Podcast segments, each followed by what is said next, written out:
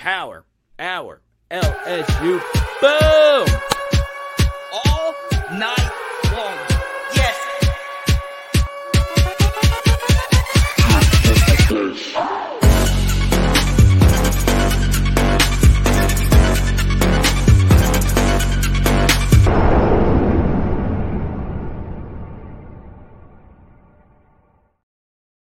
Let's freaking go!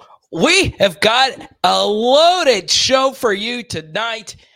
Is it going to happen? I have been beat into submission about freaking Corey Raymond. His name has been brought up well before it was even known that LSU was going to be going in a different direction from Blake Baker. I mean, after the Florida State game, you could go back and see people saying, well, Carter, we got to get Corey Raymond back. We got to get DBU back. Even though his secondaries for four consecutive seasons have not been good versus the past, let bygones be bygones. Let things of the past be in the past.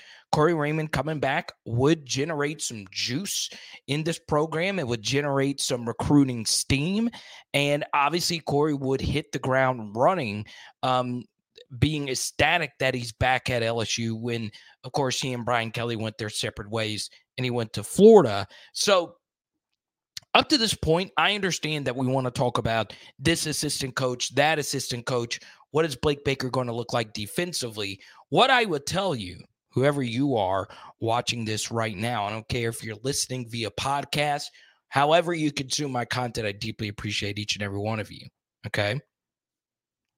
Kevin Peoples, a potential defensive line candidate for LSU, would be a very nice addition to what LSU um, wants to build with Blake Baker. I would be pretty excited about that. Corey Raymond, I'm kind of in the middle, right? There really needs to be a discussion if this would be a good thing. Some of you probably feel that, look, I, I don't want to go the retread route again, right? LSU brought back a Glory Days DC a few years ago with Bo Pelini, and this would be a Glory Days defensive back coach that they would be bringing back. So you let me know in the chat if you uh, would, would want him back. And up to this point, 82% of you would want Corey Raymond back at LSU. Now, next thing I want to get into is Mason Smith. He has declared for the NFL draft. I do not think this was a good decision. I think he could have done a whole lot for himself coming back for another year because his best football really started to show towards the end of the season. But as someone who has gotten to know people close to Mason and as a big Mason fan myself, a big collector of his autograph memorabilia, um, I am going to cheer for him. He's one of my favorite LSU Tigers ever. Um, I loved the way he, you know, splashed on the scene as a true freshman. But this is yet another five star recruit who you felt not necessarily underachieved because obviously he was very hurt. There's nothing he could do about that. But you felt that there was something more. You felt like there could have been more juice squeezed out if you get what I'm saying. So I am a big fan of Mason. I am definitely going to be a fan of whichever team he goes to. Big fan of the um, the Smith family, um, but I do think he should have come back for another season.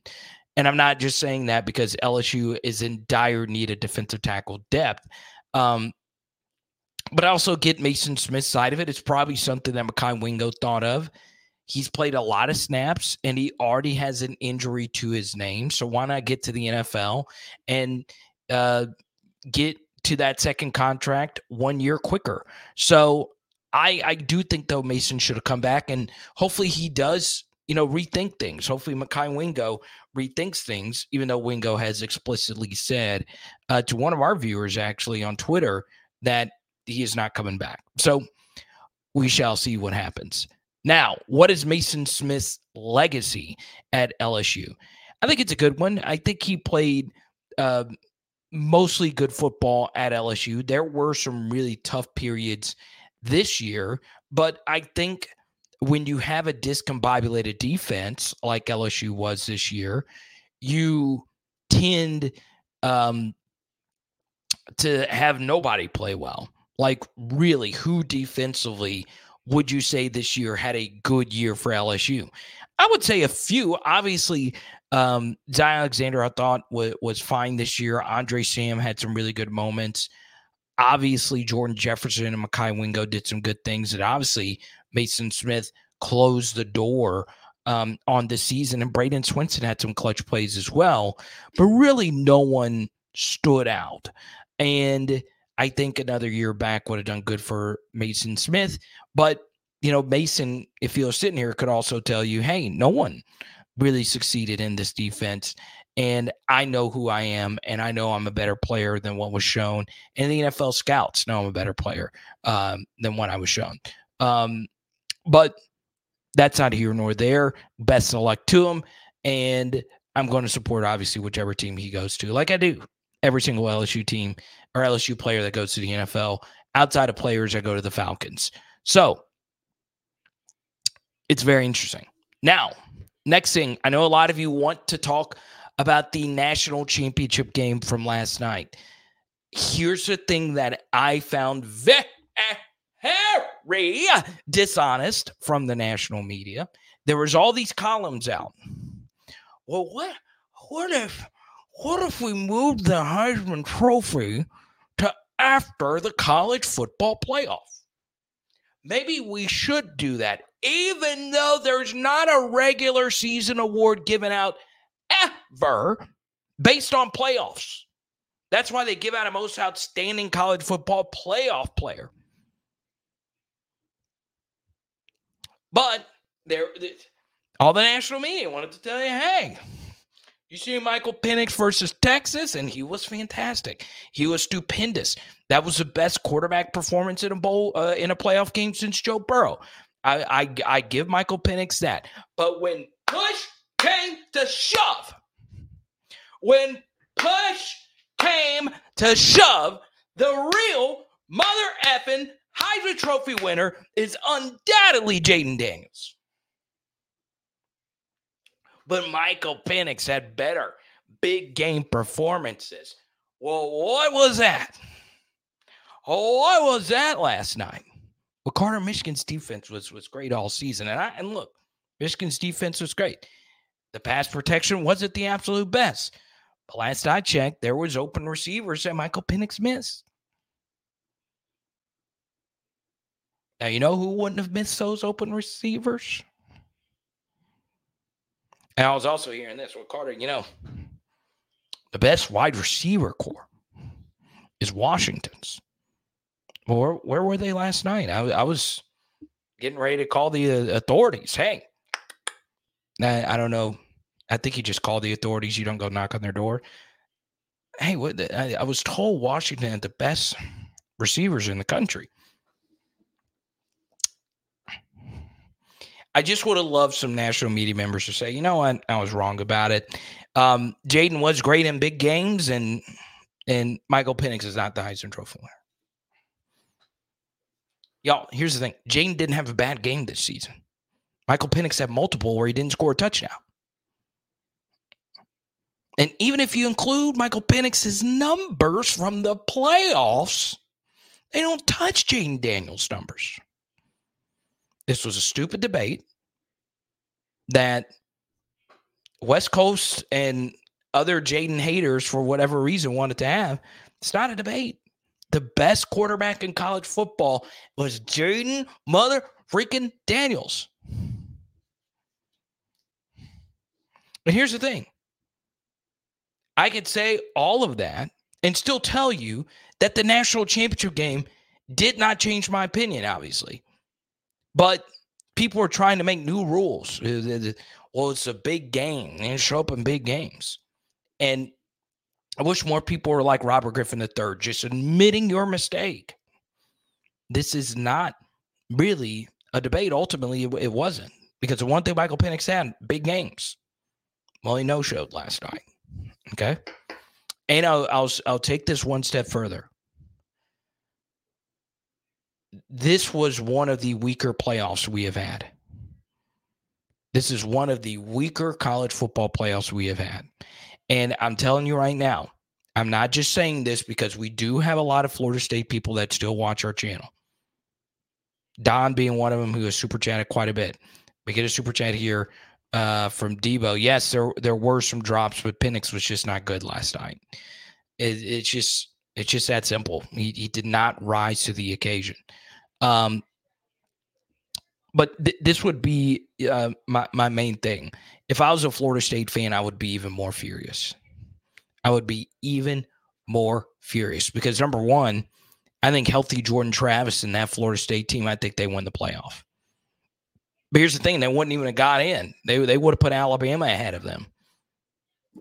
Okay, and the second thing is Georgia would have beaten all those teams. So in a way, you should thank Alabama if you do have SEC fatigue and you're watching this. Georgia would have beat all those teams in the playoff. They were the best team. Okay. Which is why I keep telling you that Nick Saban, that might have been his best coaching job. Okay. Now, to your point, Debo the God, Florida State wins it all if they got in with the healthy Jordan, Jordan Travis in the four. That's if Georgia wouldn't have gone in to me, the best two teams in college football this year was Georgia and Florida State. Michigan would have been third. But I picked Michigan to beat Alabama. I picked Michigan to actually get the job done. And they showed you what they had. Now, before the Mason Smith news, um, and Debo the God, thank you so much for our first super chat. Actually, I want to go pretty big. Um, we'll give this out tonight, this Mason Smith uh, blue lava refractor right here. We'll also give uh, a winner today. If we get to a hundos and super chats, we're also going to give out a Craig Steltz autograph card right here. Rummel Raiders. Okay. First $50 super chat, we'll get either one of those, boys, or if we hit a hundo, we'll give um, one of these out. How about it? Now, um, this is what I would say about last night's national championship game because we do have a lot of concerns for next year's team. And and there are a lot of them. And I really do think, especially now that Mason has declared and Wingo has declared, we really do need to go portal hunting and spend uh, whatever it takes to get some of these these big name DTs or whoever it may be uh, out there. Let me say this though, as far as uh, the overall picture, Michigan had the best offensive line. Washington also had a very good offensive line, but they sucked last night. Okay. LSU's offensive line is better than both of theirs. Okay. And they will be better than both of theirs next year. So you can win a college football playoff with poor quarterback play. JJ McCarthy did very little. Yeah, he had that one really good scramble, but you really don't need the elite quarterback play. I used to think when Stetson Bennett was playing at the level he was playing at, you needed an elite quarterback uh, to to win the college football playoff, and I still think you do need the ability to go win shootouts, and I do think this playoff was very unique in the four teams that made it weren't the absolute strongest teams we've seen in the playoff. Could be an outlier season, but it was very interesting how important the trenches still are. But just in general, how important is depth? Depth is just everything. You know, you look historically at some of the best LSU secondaries, they mostly just played their guys, right? But LSU secondaries also had good two deeps. They had good backups, right? They um, had Karnell Hatcher, Derek Bryant, you know, guys that were just deeper cut back up. Ron Brooks, who was a starter in their dime packages. Um, th- th- that Michigan team was so deep. I mean, it was just dude after dude after dude. Two different running backs over 100 yards, multiple tight ends who could beat you. Um, starting center, their best player, um, out for the season. No big deal. Deep offensive line deep wide receiver group that really didn't need to get all that active. But defensively, they were deep AF. I mean, depth, depth, depth. And at this point, defensively, we are not close to to Michigan. right now when it comes to even their one deep. And we're not close to the Georgias or any of that. And that's what Blake Baker's going to need to do. He's going to have to establish his scheme, establish his identity, and then build your depth around that. So there you go. Debo the God follows up. LSU would have lost to Michigan by two or three touchdowns. Um, yes, I do agree. Michigan would have rattled us, and the point spread probably would have been five and a half uh, to to to six on a neutral field. It was five and a half to six yesterday. Um, and as Danny points out, defense won the championship. You know, yesterday was uh, the, honestly the team that won the national championship this season was one of those old school Nick Saban teams, right? With Jacob Coker at quarterback and five yards in a cloud of dust uh, in the running game. And that was kind of refreshing to see for you old school football fans out there. One final thing before we get to the next thing. We see 263 of you on a glorious off-season live stream. Um, please, you guys know the live stream schedule. Hit the like button, the subscribe button. We're going to be doing some women's basketball content. We'll do some baseball stuff, even though it's not my absolute strongest subject. I'm really excited about Milazzo and Travinski and all those guys. Really pumped up about that. Um, really excited to be teaming up in a few weeks, February 17th, with some of Hayden Travinski's people uh, for the Arklatex Memorabilia Card Show. Now, Hayden won't be there. I wish he was, but February 17th, it's going down. It's a free event in Shreveport. Guess what? Or Bossier, you can hang out with me. All right, it's free. Bossier City Civic Center all day. Uh, Gabriel Relford will be there. Tylen Singleton will be there. Atkins and Breaux will be there as well. So we'll see you there. Now, next thing Chance says Georgia was not as good this season and it showed losing to an average Bama team. True, but they were still very good. I mean, not as good for them, it's still very, very, very good. And I still think they were the best team. I do. And in the Alabama game, they didn't have McConkey healthy. They didn't have Bowers healthy. They didn't have Mims healthy. They're really banged up. Now, did Alabama win that game? Yes. Did they deserve to win that game? Yes. Um, but there you go. Let's go to Logan. I watched the 2011 Bama game today. The amount of times that they fully subbed the whole defensive line in and out during the game was amazing. They were deep. Are you talking about um, the LSU or Bama team?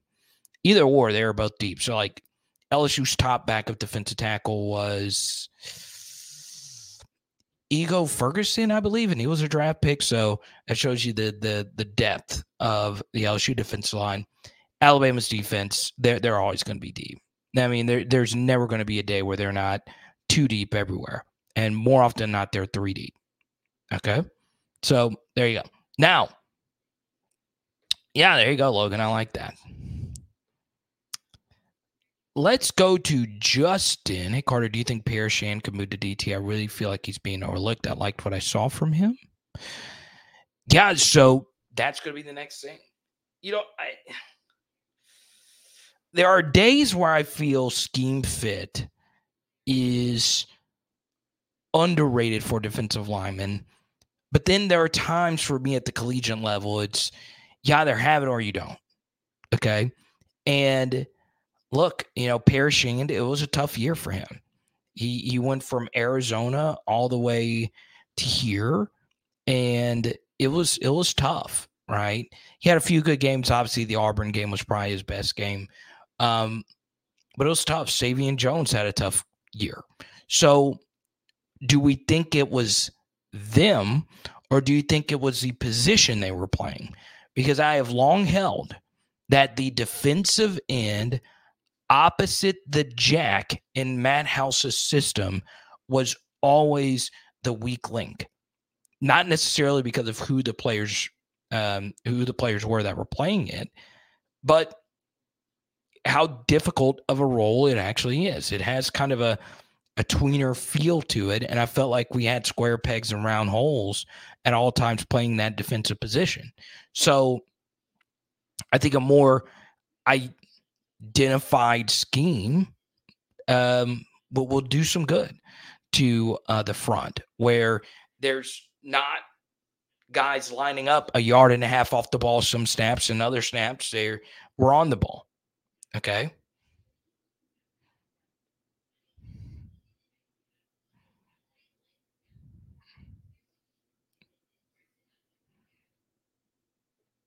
chance. Oh, this is a deep cut. I'm feeling LSU will have another LaCouture Godchaux season. Two guys playing every snap on the defensive line.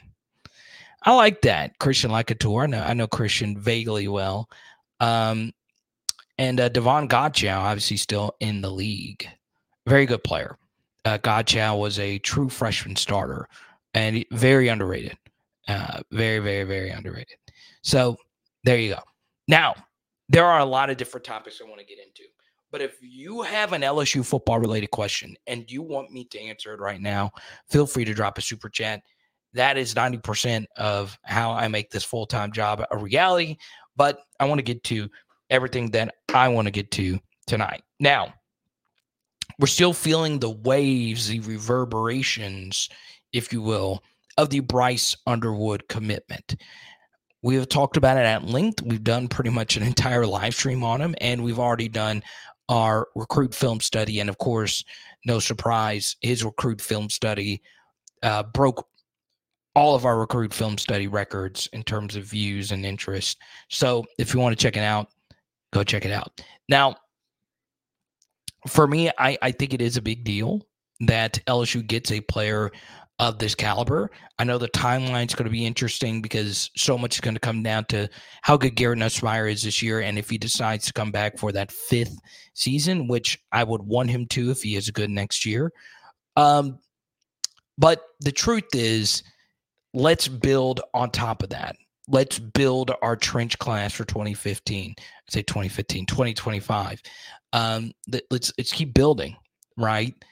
That's obviously a really good thing the next thing is going to be, at, least for me, keeping on building your defensive line classes and understanding what type of players you want to play in what type of roles, right? It kind of goes on what we are saying about Paris Shand. Okay. So there, there are some tweeners uh, coming up in this next class, right? Two of which will be at the Arklatex Memorabilia Card Show. Gabriel Relaford and Ahmad Breaux. They are very athletic. They have very strong hands. They play really physical. In particular, Ahmad Breaux plays very physical. Where do you think is is their best role? What what is their best position? And mold that player to play that role. Okay. Um, get their body type to the absolute premier body type for that role. Um, that's going to be very key. And the next thing I, I would do as well is keep the foot on the gas pedal for defensive backs. I like this DB class that they brought in this last season, but you know, you keep going back to the positions where LSU has been just perpetually struggling with depth, and it's been on the defensive line and in the secondary right? Those have been the the two big spots. Linebacker too to a certain degree, but at least you don't need as many linebackers as you do other positions. And then the final thing, um, actually, I was going to say this for a little bit later, but I kind of want to go into it now. Is Harold Perkins? What what is the best role for Harold Perkins? Is it him being an all-time edge rusher player? I do think it would behoove LSU to just go to Harold Perkins and say, look, if you put together a Dallas Turner season at the Jack, bulk up a little bit if you need to, and learn to play the run a little bit better, you are going to be a bona fide first round pick. Okay. I think that would do the LSU defense a whole lot of good because you would have your superstar pass rusher, right? The guy that at all times you need to be aware of. And that will help your secondary and it'll help so much other aspects of your defense if you know where Harold Perkins is going to be. Because I do think there were times last year where Matt House trying to figure out what the best role for Perk uh, was going to be. I felt like that could hamstring a defensive coordinator. So if you feel your best role is is rushing the quarterback and you think he gives you the most value, then that helps Harold Perkins become a better pass rusher. It helps him develop more pass rushing moves outside of the ghost move, which he use uh, you just um, which he uses quite a bit. You know, I I don't believe that a guy who was one of the best true freshman defensive players we've ever seen in the SEC just entirely forgot how to play football. And he wasn't nearly as dominant this year as he was year before. So what changed? Well, really, the only thing that changed, well, two things changed: his jersey number and uh, his position. Okay, I think he should have stuck with forty, but he's number four. That was the number he wore in high school. All the power to him, but his position changed. Right now, he did play some hybrid nickel as a true freshman, but he mostly was a rusher. Is that what LSU wants to do with him? I hope so. I hope so. Because if he becomes an elite pass rusher, watch the frick out. We're cooking. Okay. We are cooking. Okay. Let's see here.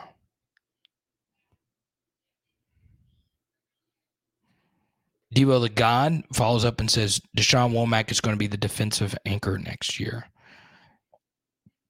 Yeah, it's going to be it's going to be a big offseason for him. Huge offseason for him. Okay? Because he he had some issues in the bowl game. The bowl game was was a tough go. And I think that's going to do him some good, right? Sometimes the best thing in the world is your final game of the year stinking. You, you, you either you lose or you didn't play well because nothing punches you in the face like that final game where you don't necessarily play your absolute best. Okay. Let's go to Tommy here, super chat. Hey Carter, I just seem to remember our DBs, our best DBs being a bit thicker and can deliver hits. It seems like many lately looked thin. You're thinking of Jamal Adams and LaRon Landry. Okay. This is a very good super chat. All right. So obviously here, and when, when it comes to defensive backs, you're mostly referencing safeties, right? Um, even then, a lot of our corners were were were units, right? Patrick Peterson was a unit. Uh, Daryl Simon was a unit. Chev Jackson was a unit. But you know, you're, you're mostly talking about safeties. Now, you know, if my memory serves me correctly, Jamal Adams was a little bit more of a box safety, and LaRon Landry probably did a little bit more deeper, right? But you know, at safety, you got to be able to play the strong, you got to be able to play the free, and all of that, right? Um, yes, we have not had that caliber player back there. We've not had that headhunter back there. We've not had that that type of player. But you know, Greg Brooks was going to be that guy for us, and obviously, what happened happened this season, and that was very unfortunate. But yes, it would be nice to have another Jamal Adams. I think Jamal Adams reincarnated as Caleb Downs at Alabama, really good safety, um, who like Jamal pretty much started from day one. Um, but yeah, it would it would be nice to have some thickness. You guys know I love thick. That's the name of the game in college football. Everyone's everyone's fast, but do you also carry some some punch? Are you thick? Right? Uh Jordan Gilbert obviously is not the biggest guy. Um Major Burns wears a neck roll. Um, but sometimes you wish he played more like a guy with a neck roll. Um, but yeah, you know, it would it would be nice to have a Jamal Adams on this defense, which lends myself into this next topic with Javien Toviano. I I think Toviano would be a magnificent safety. We obviously need him to stay at corner because of where we are right now as a team at that position, but it would behoove his future to move him to safety because I think that's where his future is. Um, so there you go. Now, I do want to follow up really quickly on on the Womack thing, and that was a really good super chat. Do we need to recruit bigger body types? Right, McBride's not the thickest guy. Rogers is is is is stout. Right, he's, he's I, I like him. So we'll see. Now, uh, I I do think Deshaun McBride though is is a guy who could start in next season, but we'll see. I I am I am reevaluating a lot of my defensive back evaluations because it is such a hard position to evaluate. So we'll see. Now, the next thing, going back to the Womack, tough game for him. But I remember, um, you know, one guy who had a very underrated, and I don't go look at, I don't look at PFF grades. Um, I, I do my own grades on Patreon and all of that. But I would be very interested to see which offensive lineman graded out the highest in the bowl game. It wouldn't shock me if it was Will Campbell, but that entire offensive line for LSU was so freaking good versus Wisconsin. One guy that really stood out to me that was Garrett Dellinger. And the reason why I bring him up now is early in Garrett Dellinger's career, he had some rough, rough games when he went up against the elites. Okay, like as a true freshman, he had to go up against Texas A&M's defense as a true freshman left tackle. Then, as a guard, you know he was the one that gave up the iconic Jalen Carter tackle where he lifted Jayden Daniels up. Um, so he was only a year two guy though, playing against adults, and then year three, I I really was shocked at how good he was. I thought he would be a really good starter level SEC offensive lineman, but I had my concerns. I really did, and he was excellent. And there was something about, you know, later in the season when you get bullied by someone, it makes you want to work that much harder. It makes you want to get that much bigger, that much faster. It gives you an idea of what playing a high volume of snaps looks like at the division one power five level when you're going up against full out all out adults wisconsin's offensive lines are routinely the best in college football it is rare you see a Wisconsin offensive line, not one of the top 10 offensive lines in the country. So Womack had a tough matchup. This was, you know, some some some good offensive linemen. I don't know which ones were opt out or how healthy they were, but I think that's going to do Womack some good, and I think next year will be a pretty nice breakout year. Okay, so we'll see.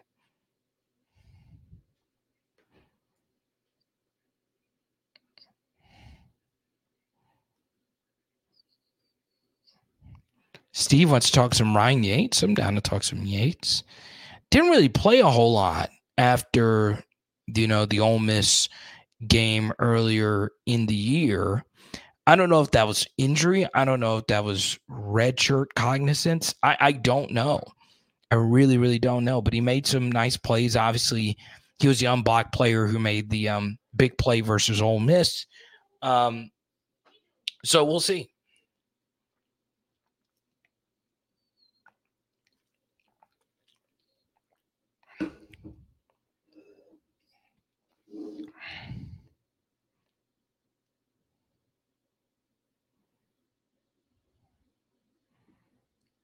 See here.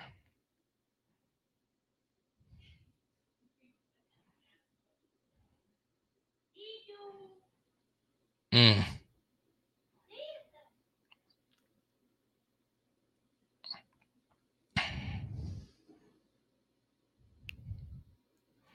Does Mason Smith return if he's a fourth or fifth rounder?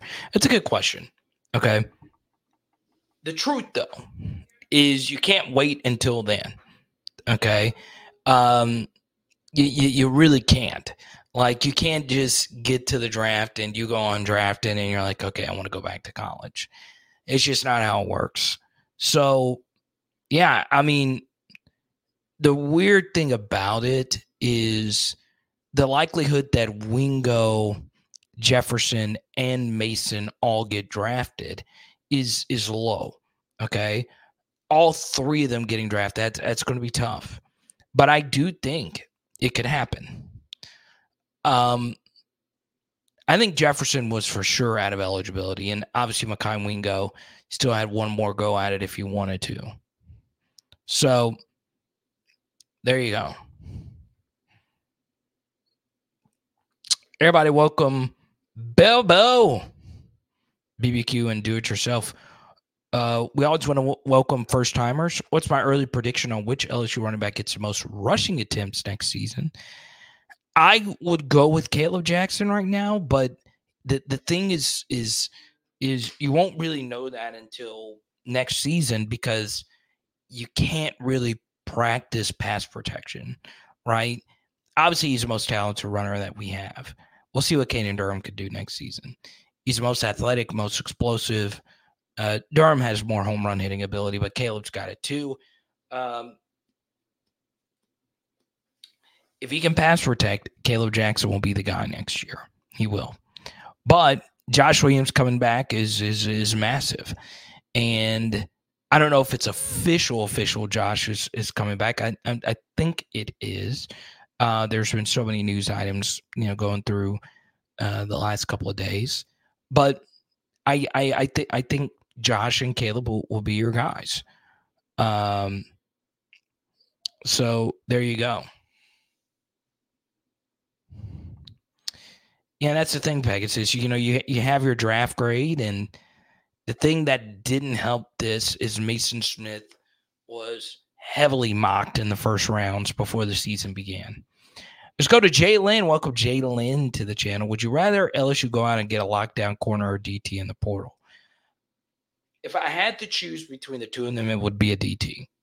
Okay. Let's go to Chance. Carter, do you think any D's can move inside next season? Ooh, that's that's tough because it also is going to depend on what Blake wants to do up front. I think he's going to want to play what Missouri did a lot of, which is a lot of um, four man principles. But you know, with in modern defense, you got to be multiple, right? Um, you know, I spoke to um, a young athlete earlier today, and you know, I asked, "Hey, what what kind of scheme do you guys run? What are your principles?" And he says it's it's multiple. Most modern defenses are multiple. They, um, I think the least multiple defenses are the ones that do the three three five stack, uh, which we won't do. I know Blake on my segment with him earlier today. Uh, you joked about that, but we won't do that.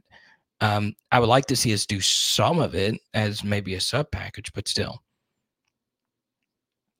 Let's go to Carvis with the super. If we get Guillory to say and go to a 3 4, Jones, Guillory, Swinson, Womack. Okay, so Swinson as the jack and Womack as as one of the ends. Penn Weeks Perkins, Sage Ryan Alexander, Toviano Burns. Okay. So you're thinking like old school, 3 4. And then Shan Howard, Dominick McKinley, Shone Washington. Beside to Esteban, good to see you. So here's where I want to focus most of Carvis' super chat here tonight is the Jacobian Guillory conversation. Okay. Let's have an honest conversation about Jacobian Guillory. Now, like I always say, there are some players' parents who watch this channel. Kobe has been a long supporter of mine. He's Jacobian's father. Uh, Mason Smith, um, his mother, has been a big supporter of, of what we do. And a lot of players' parents watch us. Okay. So understand, I just try and be as, an, as objective as an, and honest and at the same time positive and uplifting about every single player. I do not think Jacobian Guillory can't play in Blake Baker's system, right? I think he can. I know I didn't say that smoothly at all. But I don't see him being um like like that was mentioned earlier with Chance, a Davon Godchaux type of player that can play 50 to 60 snaps a game for an entire 12, 13, hopefully 15 game season. I don't think he's that wingo type of player. It he needs to rotate. I do think he'll be better next season, but we need more bodies. We just do. Dominick McKinley is obviously there's not a single person watching this that doesn't like Dominick McKinley. He's a five-star defensive tackle uh, coming in from the state of Louisiana. I still think he's more of a year two guy than year one guy in terms of all SEC level player. Um, there would be more pressure on him as a true freshman defensive tackle than anybody else, just because of how dire we are at this position. So, yeah, you know, Jacobian Guillory is going to be the guy next season unless we get into the portal. Okay. Carver says, put all four on the field Weeks, Perkins, Penn, Womack. Yeah, I, th- I think you'll see those four out there, um, especially in, in some nickel looks, right? With Womack and Perkins coming off the edge, Penn and Weeks as your two off ball linebackers. And then, of course, you have four DBs. So there you go. Well, Jalen, you got to you got to come, then. What what are you? What, are, what are, are you? Uh, it's a day event. I know you. I know with the white forces here, you're going to be going out at night. But what better way than to come to a free event? You get to hang out with me. I, if you're a PHL, you come to the event. I give you cards. I give you free stuff. But they'll be signing autographs. It's going to be fun. Yes, he did declare to the NFL draft. Okay. But thank you for the super chat. Okay. Yeah, he does, Danny, but I, I think Carvis is more so mentioning um, you know, a different type of package that we could run next season.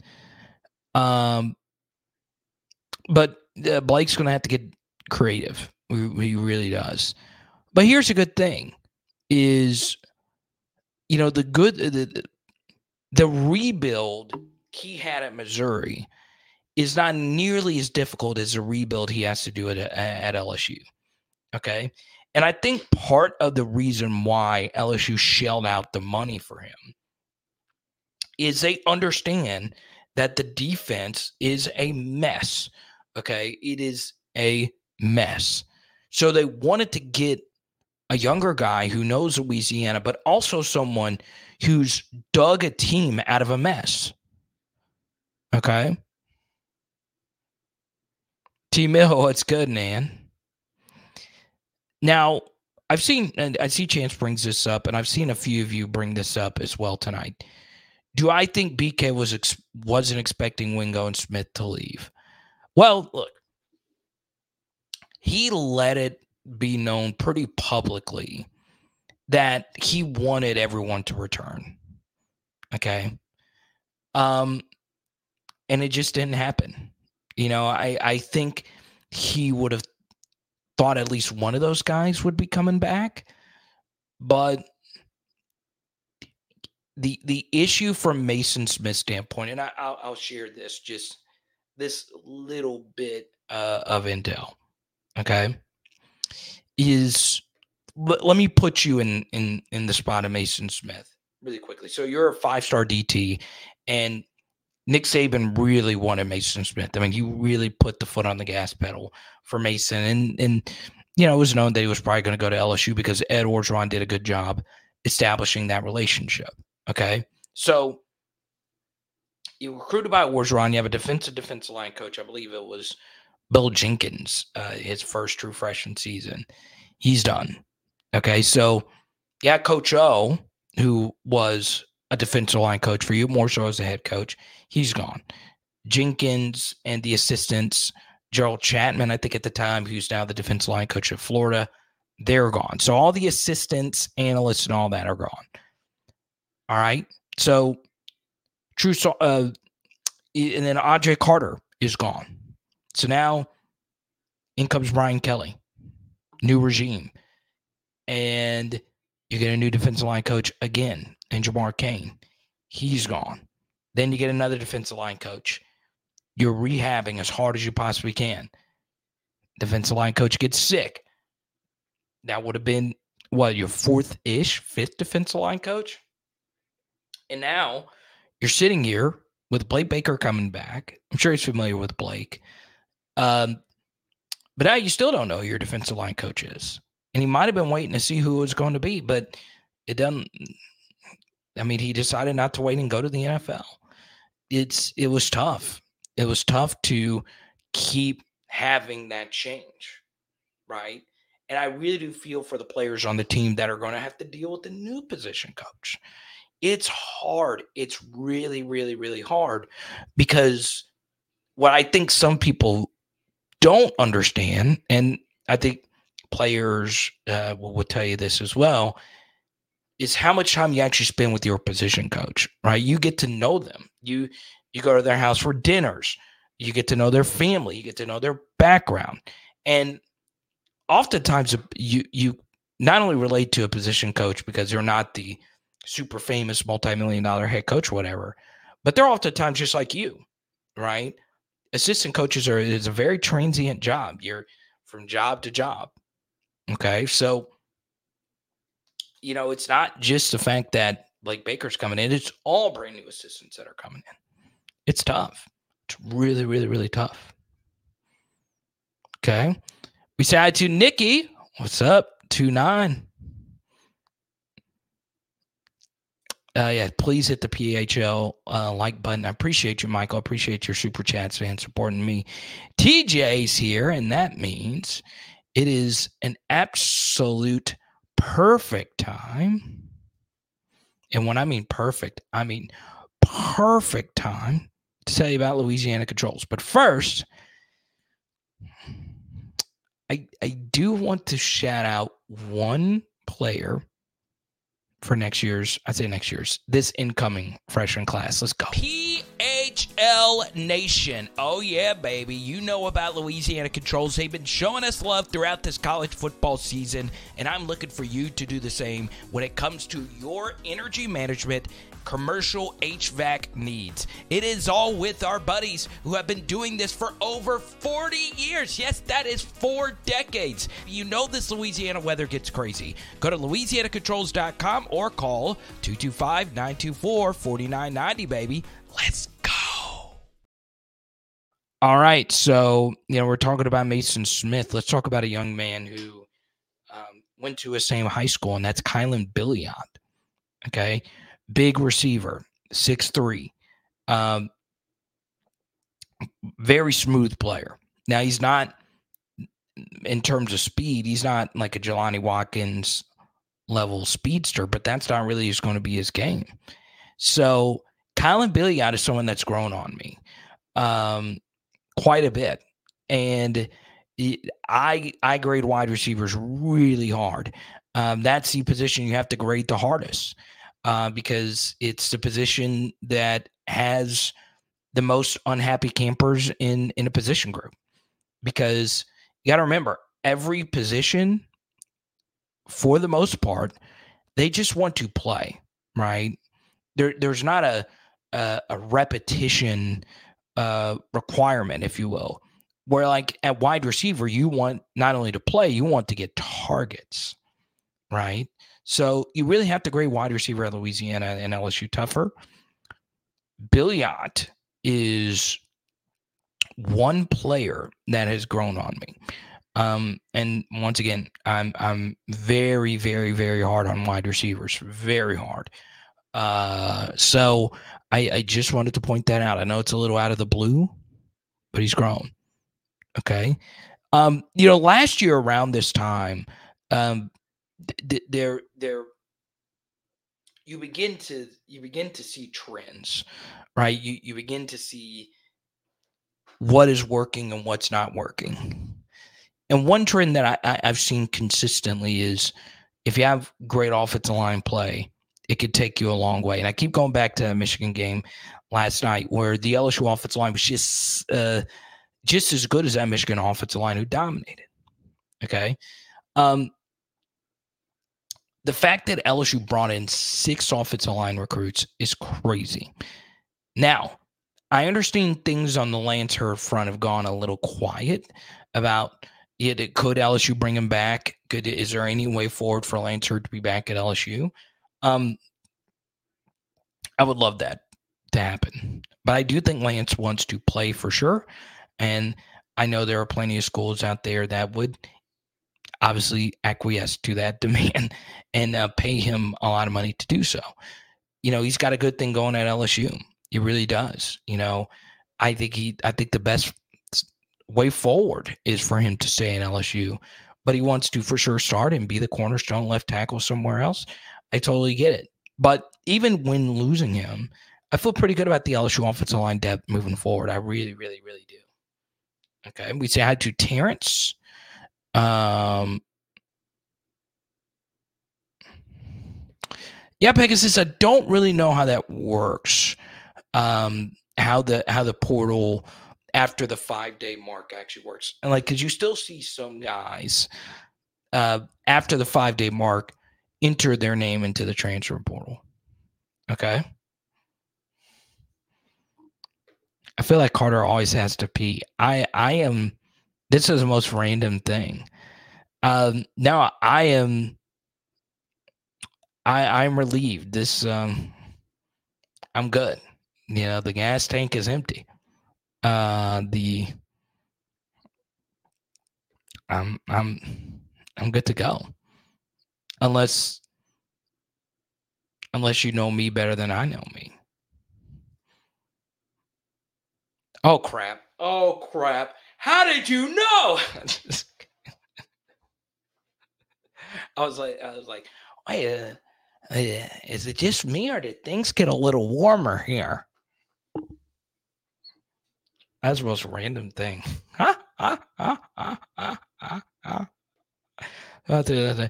Hey, Lee, get the mop, get the mop and the Febreze and and, and, and whatever. What's up, Esteban? Good to see you, man. CK says, I like the way Trey Holly hits the hole during his run assignment. I will say Trey Holly had one of the more impressive catches on the season versus Georgia State, where we missed a few blocks and the play only went for a yard and he carried the pile for an extra five yards. Uh, give Mason Taylor some credit for pushing that pile, but still, okay. Let's go to here. Jared says five dollars super chat. Good stuff. I really appreciate you, Jared. Let's go.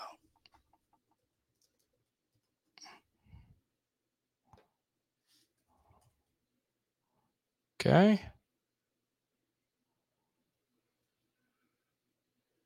Uh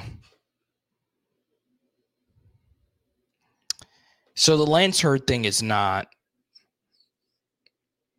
Lance Heard to Tennessee. I don't think that that is confirmed. Okay. I don't.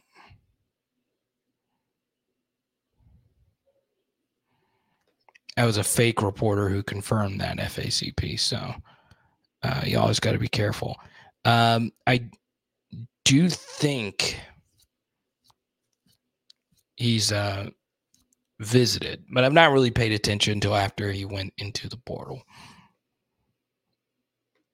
Okay.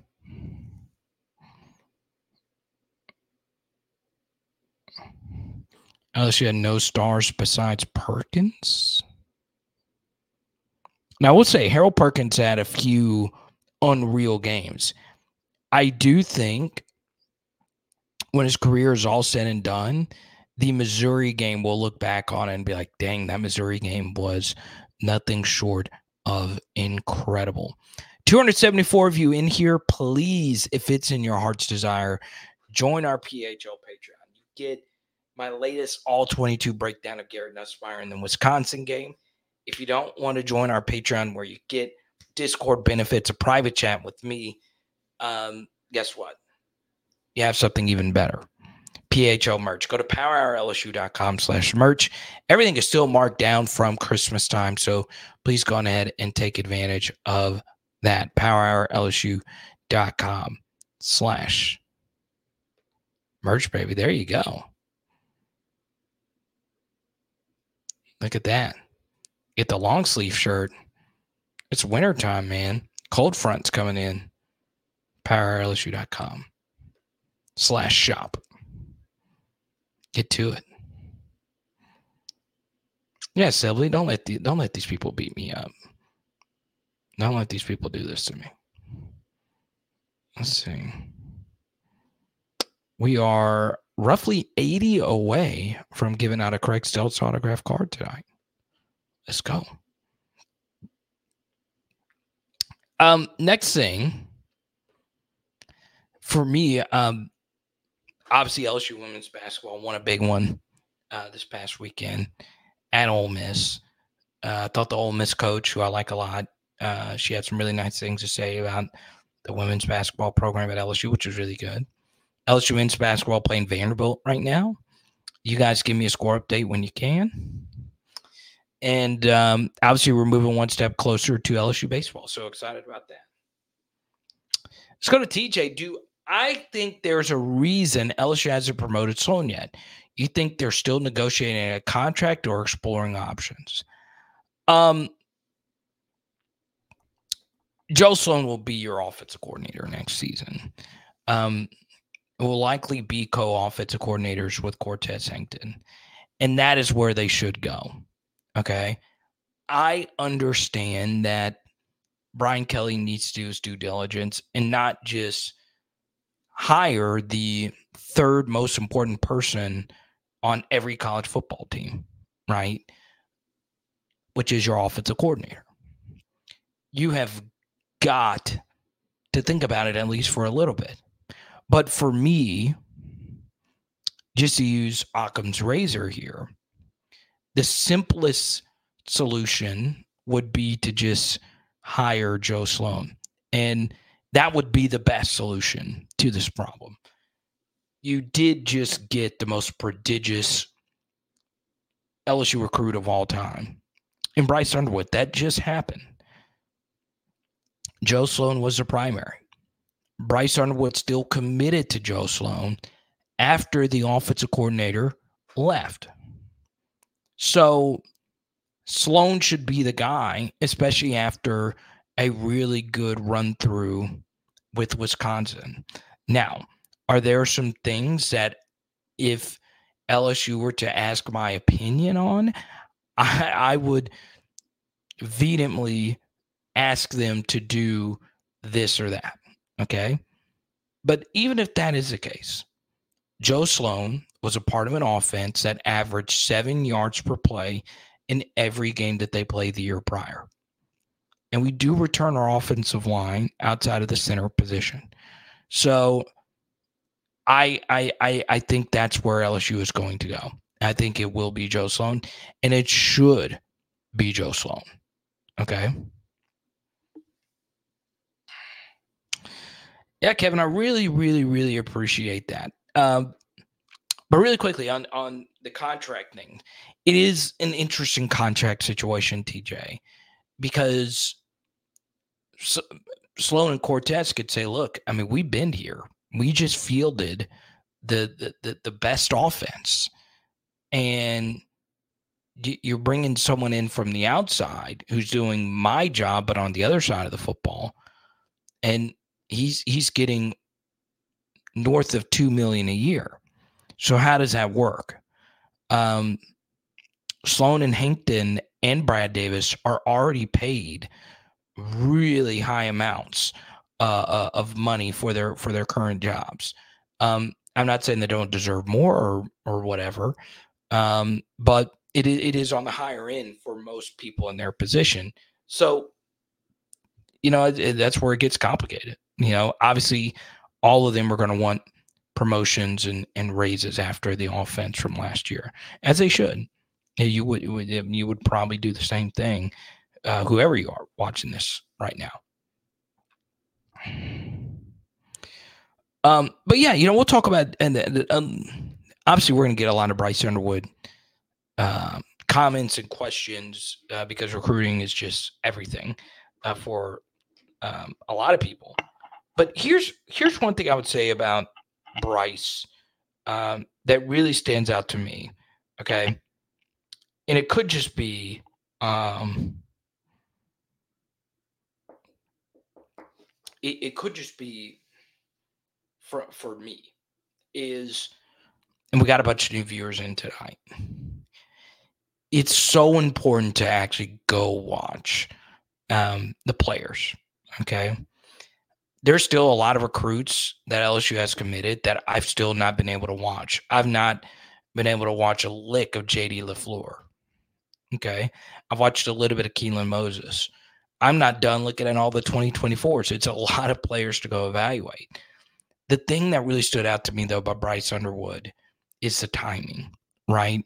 If you are a transcendent athletic quarterback, he could just run around and extend plays and guys, the defense tire out and someone just get open. But Bryce Underwood actually runs the the structure of the play. Like if the play calls for um, you know, slant to be thrown on on on on your third st- step back, he rips it. You know, he plays the game with so much confidence. It's it's crazy. It's crazy.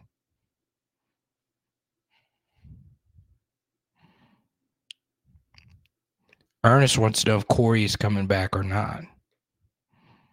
It's tough to say. It really is tough to say. The question is, do you want him back? And welcome to the channel, Ernest. Welcome.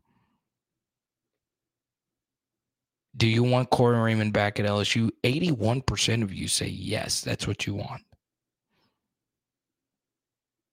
Okay.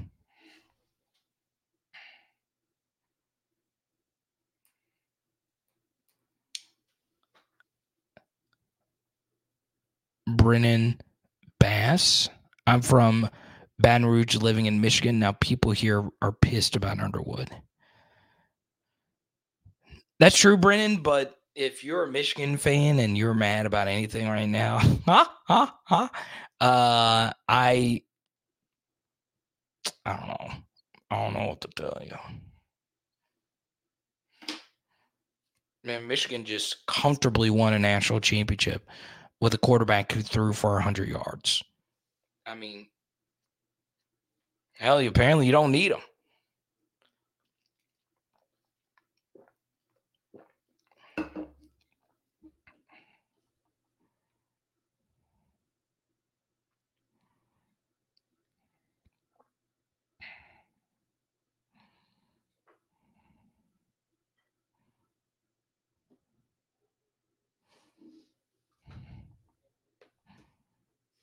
Let me see.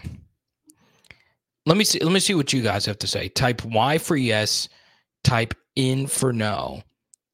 Do you want Corey Raymond back? Type Y for yes. Type in for no.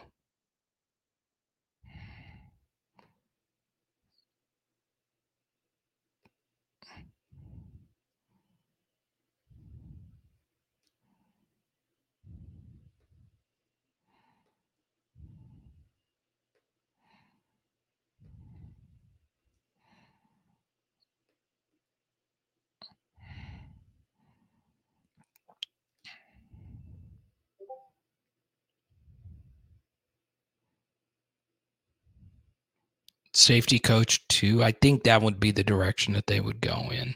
Because if they hired Corey, they would also want him to obviously recruit his tail off.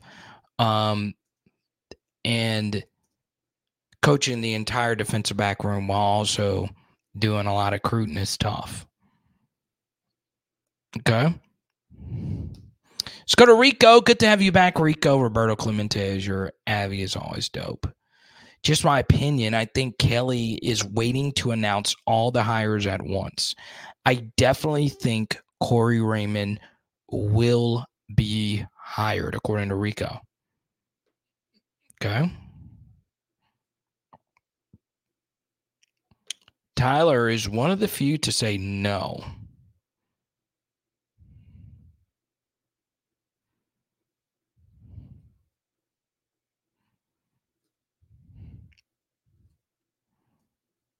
Austin, welcome to the channel. He says we need Corey back because he's an elite recruiter. Welcome, welcome, welcome, welcome. TJ is back. Oh my God, TJ, I'm so glad you reached out. Uh, I'll, I'll I'll be in Dallas uh, pretty soon. I'm sorry I didn't get the link up last year during my bachelor's party. But TJ, you got my number, man. Text me. It's good to have you back, man. Um, AC, do you think Ausberry goes back to cornerback? Two four seven and on three has him as a safety. Also, what do I think is a realistic year two for Kamarion Pimpton? What does it look like? Uh, look at that. Yeah, look, TJ Reed. There you go. There's nothing better than TJ being back. Yeah, my favorite photo of you was you uh, stepping out of your your, your whip, man, and uh, there you go. Let's start with uh, Ausberry. I I mentioned this a minute ago. I've not been able to watch everyone. It takes up so much time to watch every single recruit and do like a full evaluation.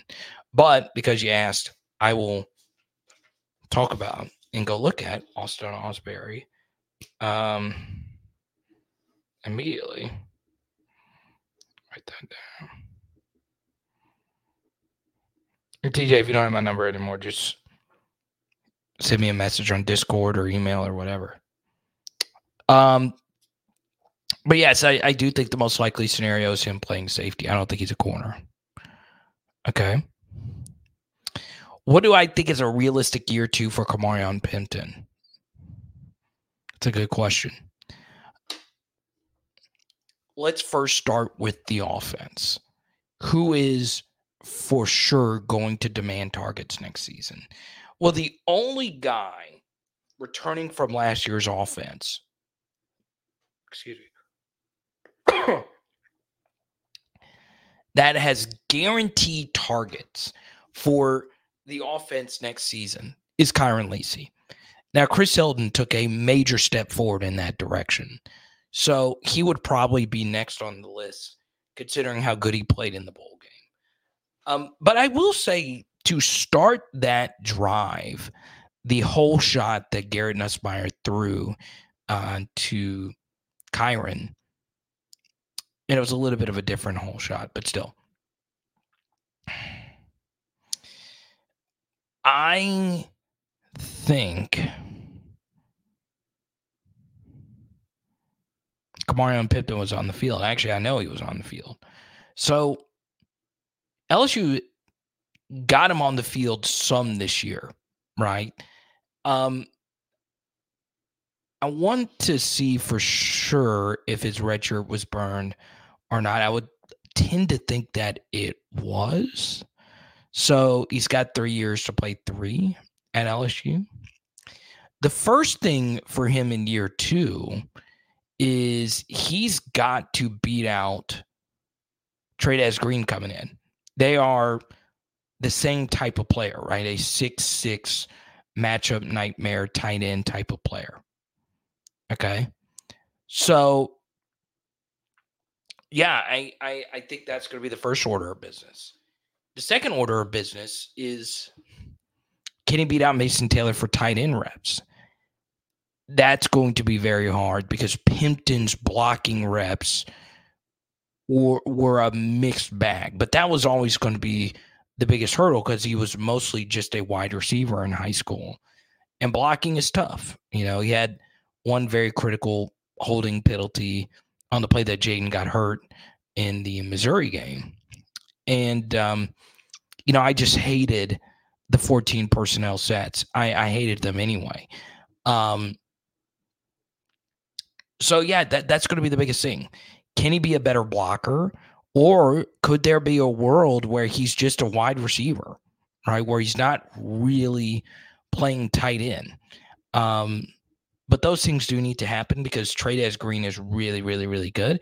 And for those that aren't familiar, Kamarion Pimpton was one of my top five rated guys in this class.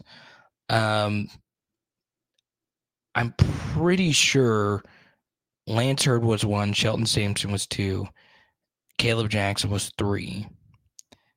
And it was either I think Pimpton or Weeks was was four. I don't remember who, uh, but I'm pretty sure he was there. So there you go. Uh, really uh, freaking excited about his future.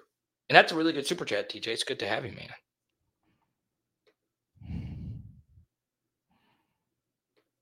Let's go to Carvis. He says Chris Hilton will show why he was rated higher than BTJ and Neighbors. Now, notice Carvis is not saying Chris Hilton is going to be better than him, but he's going to show you why the recruiting services liked him so much. And it was mostly because of his speed, right? His, speed is just absolutely insane. And uh, he's he's only going to get better. He's only going to get better. Well, hopefully he gets better. Um, because I, I will say the sliding catch he made is such a difficult catch. Like I'm I'm still shocked he made it. That was such a spectacular grab. Um and you know, you see that and you're like, God, this was like the first Chris Hilton might really be special game. And yeah, Look at LSU taking it, baby. Jerry Stackhouse doesn't want none of this. I don't want none of this.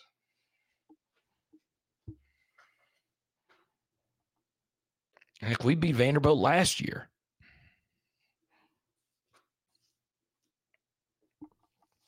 Tony says Lacy sucks. He always drops his first two passes. Okay, so Tony, this is my issue with this. You can't say somebody sucks and have the season Kyren Lacy had this season. Kyren Lacy was good. He was good this year. Okay. I don't want to hear, well, Carter, he dropped the pass versus Florida State. True. And it was one of the biggest drops of the season. Okay.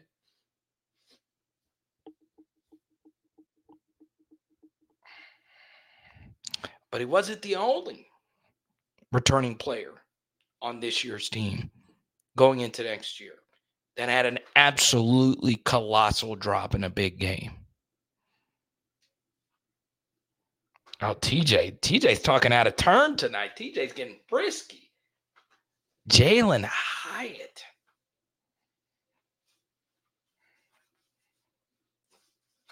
I like the comp. I do. Let's welcome in Eagles fan from the South. Do you believe we need a QB from the portal? Okay. So I'm guessing when you say we, you're referencing LSU. And uh, they already do have a quarterback at the portal. His name is AJ Swann. Welcome to the channel. Good to see you. Unless you were thinking I was a fan or if you're a fan of another team. It's funny, you know, if you're an Eagles fan and an LSU fan, the Eagles have like every flavor of the SEC, but they hardly have any LSU guys. I don't think they have any LSU guys. Their best players, one's from Alabama. Their other great receivers from Ole Miss. Their best running back is from Georgia. Their best quarterback is from Alabama, Oklahoma, two other SEC schools. Their one of their best guards is from Alabama. One of their best offensive tackles is from Oklahoma. Their center uh, played for Brian Kelly's old school, not Notre Dame, by the way, Cincinnati. And then their defense is all Georgia guys. And Darius Slay, Mississippi State uh, Fletcher Cox, Mississippi State. Brandon Graham, Michigan. Even though it's not SEC. Um, Elias Ricks, Alabama. uh, he was once one of us. He is a Liverpool fan though, so shout out to him. Uh, so yeah, I guess being an Eagles fan is like, God, what are you doing? Like kind of like a a Saints fan. You know, they don't have. There's not a whole lot of us on the team.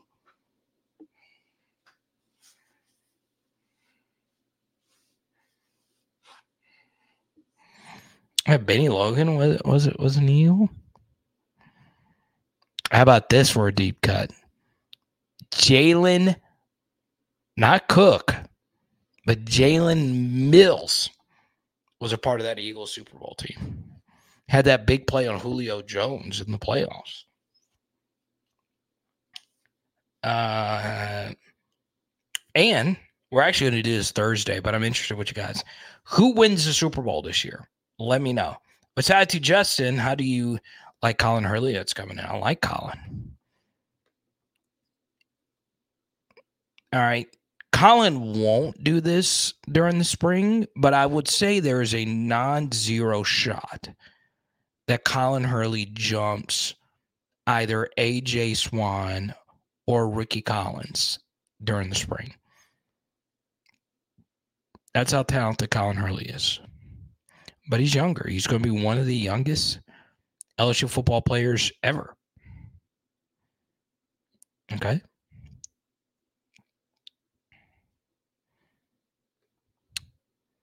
So let's see. Okay, we are 60 away from the Mason Smith and Craig Steltz giveaway.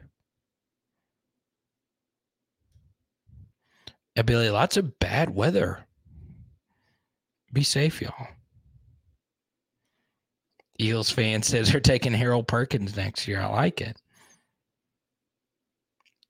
I'm trying to think if there's any LSU players that would fit in with the Eagles early. Really not not really any. Cole says Lamar wins it. Another Harbaugh Lions, says TJ. And speaking of the playoffs, we're talking about the playoffs. Yes, the playoffs. Folks, this goes a long way. I'm about to have a meeting with them to discuss a potential re upping but our friends at Underdog Fantasy, they've been showing us the most love. Go make an account, sign up, and when you use my promo code, your boy gets a nice little bonus. You can start putting together playoff only fantasy football drafts. You can win 25K off a $3 buy in. Do it. It's Underdog Fantasy. Underdog Fantasy. Please go sign up. Use my promo code Carter. Please. Okay.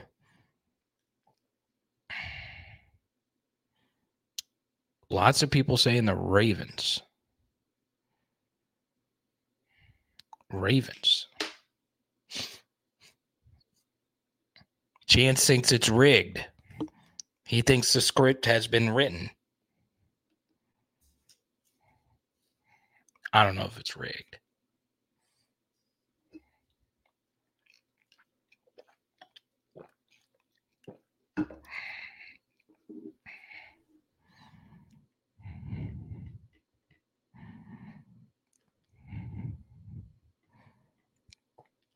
All right, here's what I'm going to do.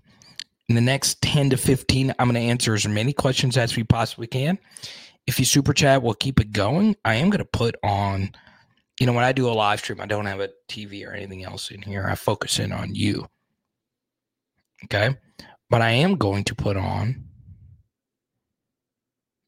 uh, I'm going to put on the LSU game in the background so I can watch um, some hoopty doodle.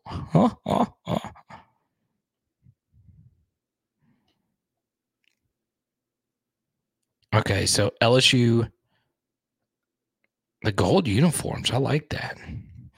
Jordan Wright going up against his old team misses a floater. Oh, can't miss a floater. Still so weird to me now of all seasons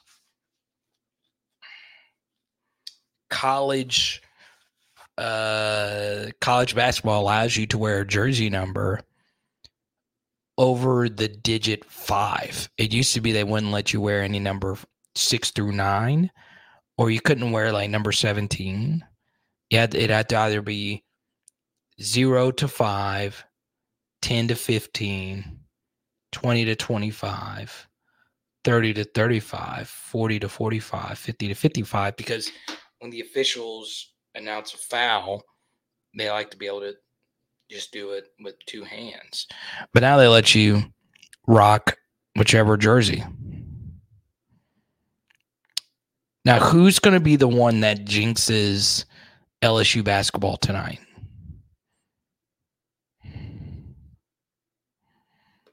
Let's go to TJ. Did you see the spoke sent you? Yeah, it's absolutely ridiculous. But he is the best coach alive in the NBA. I also think the NBA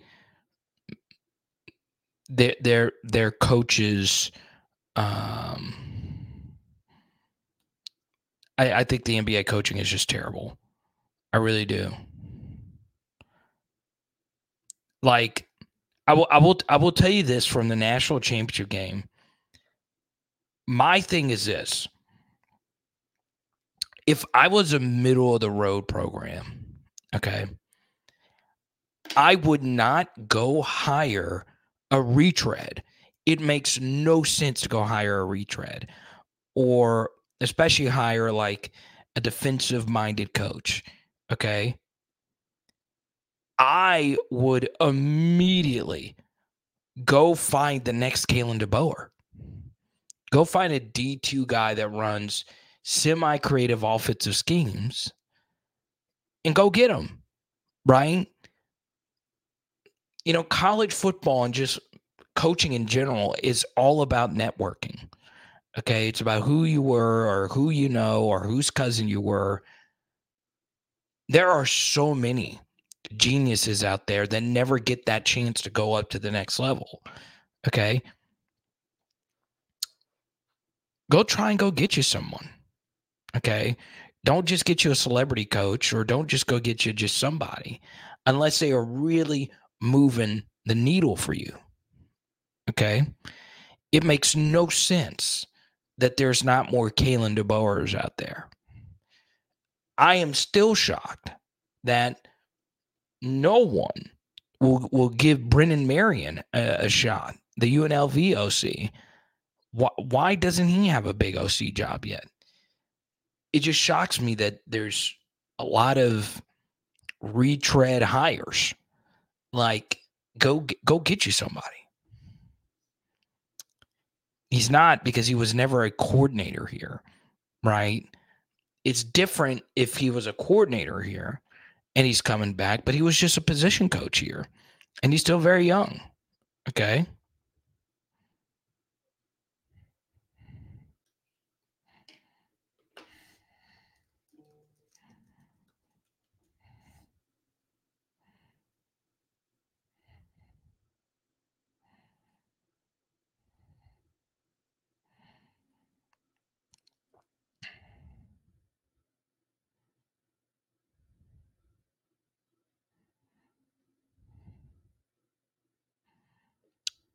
Yeah, Chris, I had to go Google this. I didn't know he even decommitted. I saw he committed. Um, he, he's for those who don't know, he's a Marshall transfer, and he committed and then decommitted within a day, which is kind of strange. Um, so there you go. If Kevin Steele did retire. Who will Bama go get? They not only had that happen, they also had Coleman Wiggins go to Texas A&M.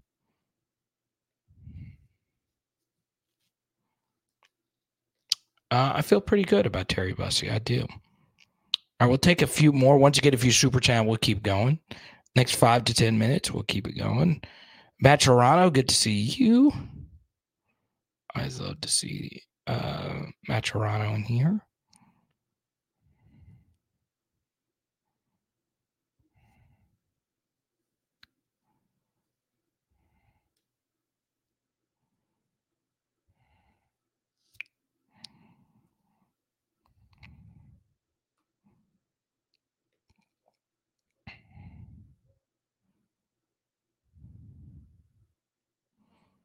Bill Belichick is the next Bama DC. That would be hilarious. Huh? Huh? Huh? Huh? Huh? Let's go to uh, Sibley. Thank you so much. I appreciate it. Let's see how far away. Oh, we're only one $40 super chat away from giving out a Craig Steltz or Mason Smith Blue Lava card. I'll give out both tonight. Carter, I thought that you would rather walk through hell with gasoline draws on than go to a baseball game. You mentioned the upcoming season. What changed your mind? Okay.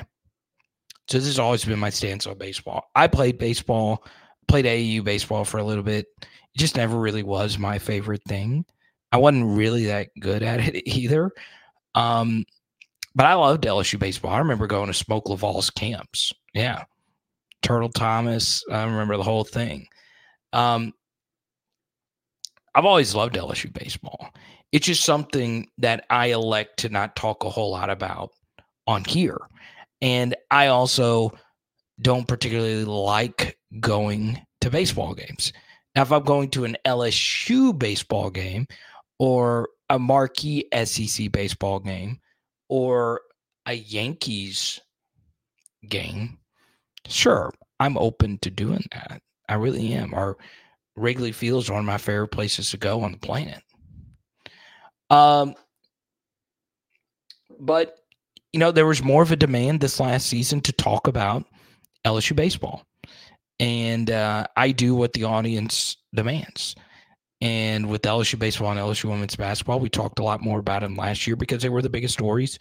Um, the LSU women's basketball was the biggest story in sports, and LSU baseball was a huge story with Dylan Crews and um, Paul Skenes and everyone. So yeah, I I'd love to go to an LSU baseball game this season, but it's also like not something that I absolutely must do every season. Like I feel like I have to go to a game uh, every season in Tiger Stadium. Now, as far as the upcoming season, I can't break that down. like I just don't know enough about like the relievers and and all of that. But apparently, some feel that this team could be deeper, which is crazy uh, to me. With um, when you lose Dylan Crews and Paul Skenes and Tre' Morgan, um, but we'll see.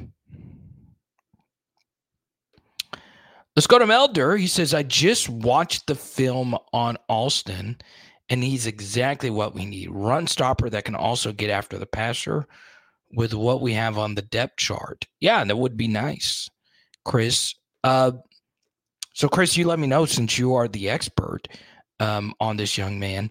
Do you think that there is a high likelihood that LSU could be in it here? Okay. Or is he just a guy that you personally like? Okay. Um, I don't know. You tell me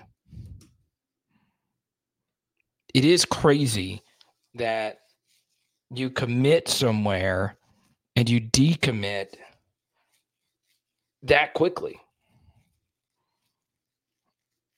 I mean, within a 24 hour period, that is crazy. Uh, um,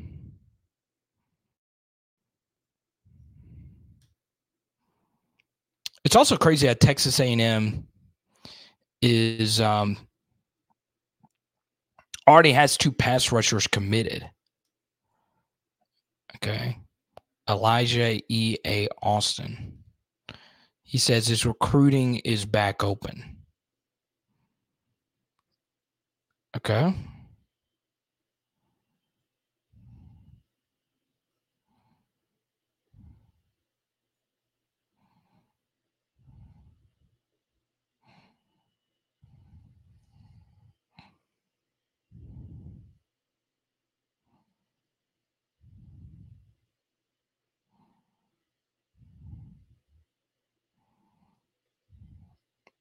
Okay.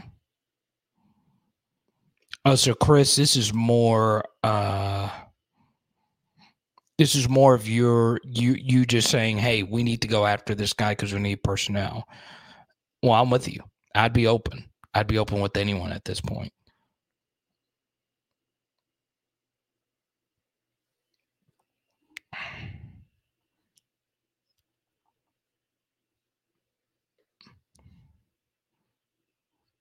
But if you if you watch the tape, I, I'll take your I'll take your word for it, man. Okay. Yeah, we got we got some freeze coming up, some some some cold, cold, cold weather.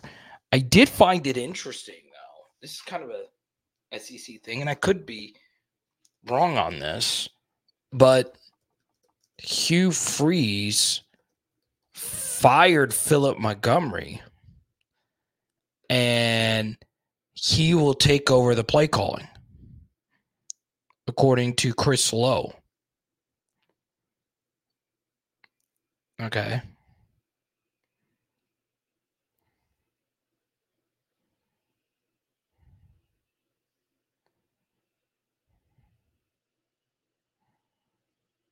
That is so interesting. I'm surprised he got rid of Philip Montgomery that quick. I mean, they were bad offensively, but that's that's tough, man. That that's that's that's tough to move on. And I think it also was just one of those things where Hugh just has to call the shots.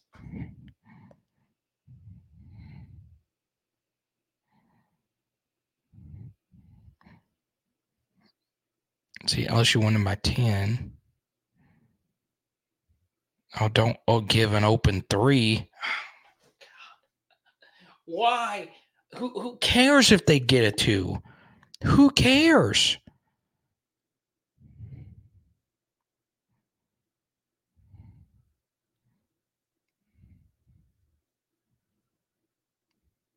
There you go. Jalen Cook, dude, is him, bro.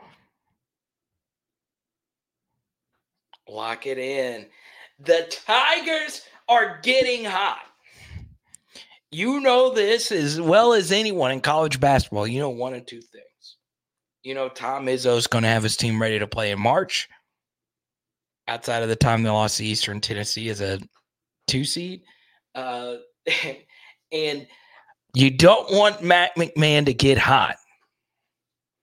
You don't want Matt McMahon to get hot.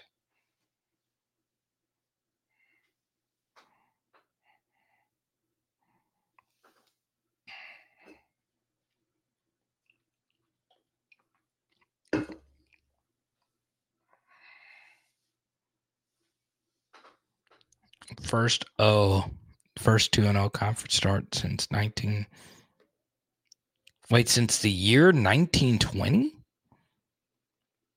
Really? Since 1920? Since before the Great Depression? It's been that long since we started 2 and 0. That's crazy. That's absolutely crazy.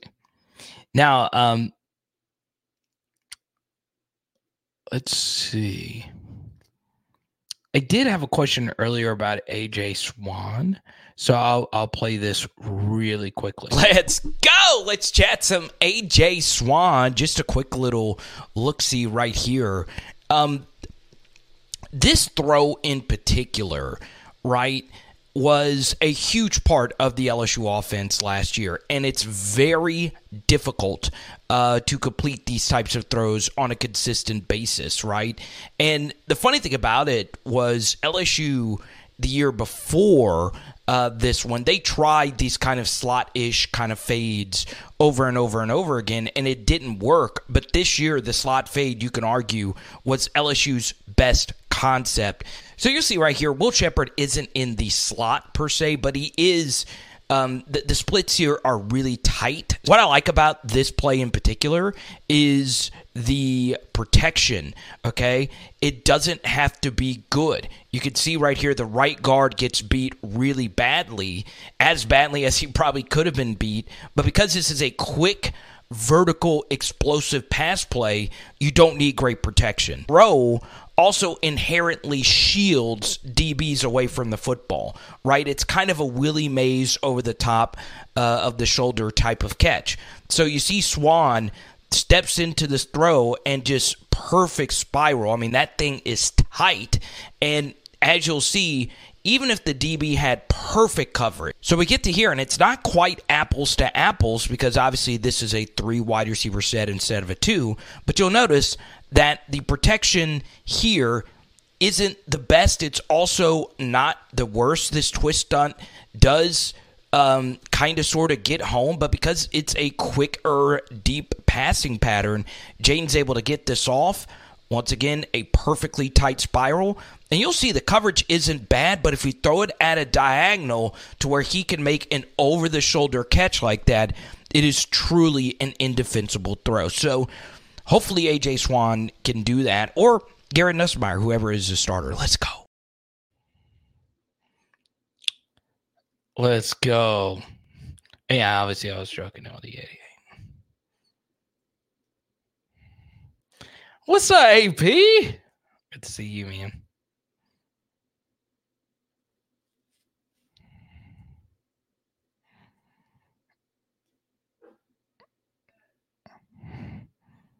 Dude, what if we make the freaking tournament, bro? Let's go, Matt McMahon. Didn't we start off good in conference last year, though, or like kind of decent? Still, I'm going to enjoy this while we can. In honor of Chris Jackson, in honor of Rudy Macklin, in honor of Alex Farrer, in honor of Bo Spencer, in honor of all the legends who come before this great team. Be freaking ready for it. But I, I, I wanted to bring up AJ Swann, LSU basketball. It's official; they get the dub. Um, he throws a pretty ball. He throws a pretty ball. Now he had really good receivers to throw to last year. He also had some atrocious mistakes. Ugh. Todd, I would put it at a very low chance that this happens. I I just don't know if you can point to really any game action this year. The very limited game action that Garrett Nussmeier had this year. And really poke holes in any of it. You know, the year before he had some rough performances versus Southern and so on. But I mean, every single time he was on the field, he was a really good player. And then obviously versus Wisconsin, he was magnificent. So it's really, really, really hard uh, to to see anything else changing with um, with Garrett Nussmeier being the guy next year. He should be the guy. He should be.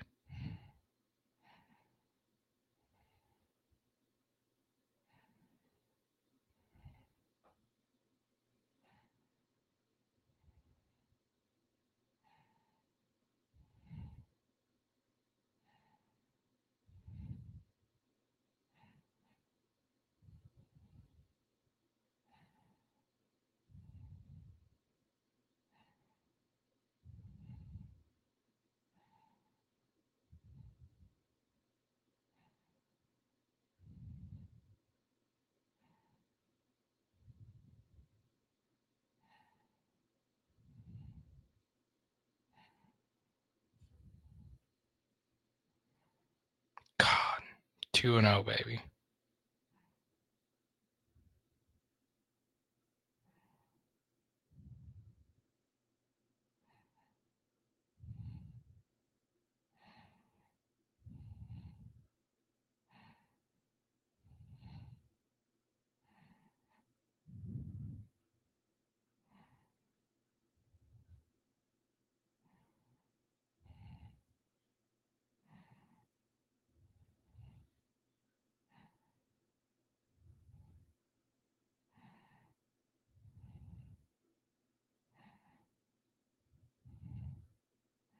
Mm.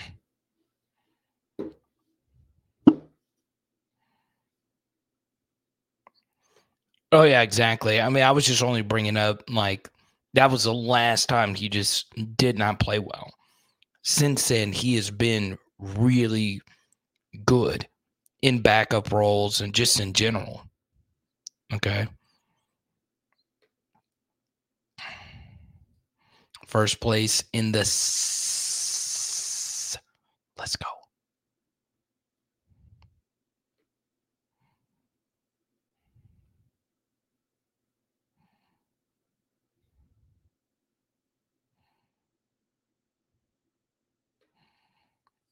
It's a good stat. Carter, did you know that the last LSU defensive line coach to be with the team for two consecutive seasons, including spring and fall, was Brick Haley in 2014? Yeah, Brick Haley was um, a really good recruiter. I think he could have gotten more out of some of those defensive lines, but that is crazy. It's been that long. Tackett Curtis has committed to Wisconsin. That he has. That he has. All right, we'll take uh, five more minutes away. We'll t- take a few more. We are 35 away, one $35 super chat away from giving out uh, a Craig Steltz auto and a Mason Smith rookie card over here. Uh, yeah, Brian, uh, that happens with every quarterback room. Someone's going to transfer.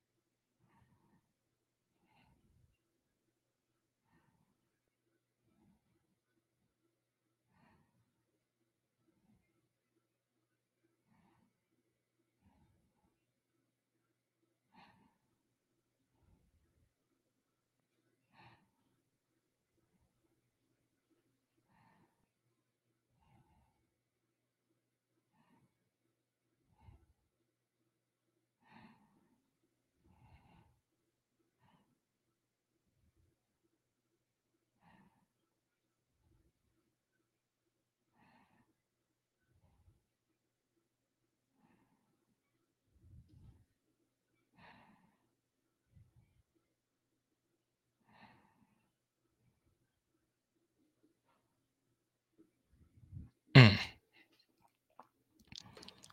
Every coach should be a recruiter. That's true.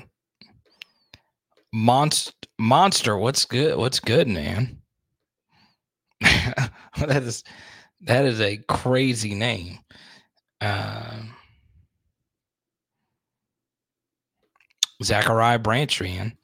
We could have a Zachariah Branch versus Jeremiah Hughes one on one matchup. They were high school teammates next year.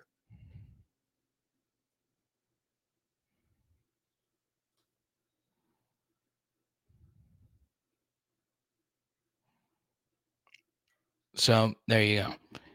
Now, here's a good thing there's plenty, and I mean plenty of LSU content to check out. If you've not seen my Bryce Underwood film study, check it out. If you've not seen my Garrett Nussmeier versus Wisconsin film study, check it out. It's all on the Power Hour LSU YouTube page. It's so easy to get to. Um, I guarantee you, you'll find it pretty easy. Now, let's go through the top super chatters this evening. Debo started us off. Tommy Carvis, J Red, TJ Rico. Good to have TJ back. Sibley, our top super chatter tonight, and Melder. I appreciate you so much. It goes a long freaking way. Let's freaking go. LSU basketball.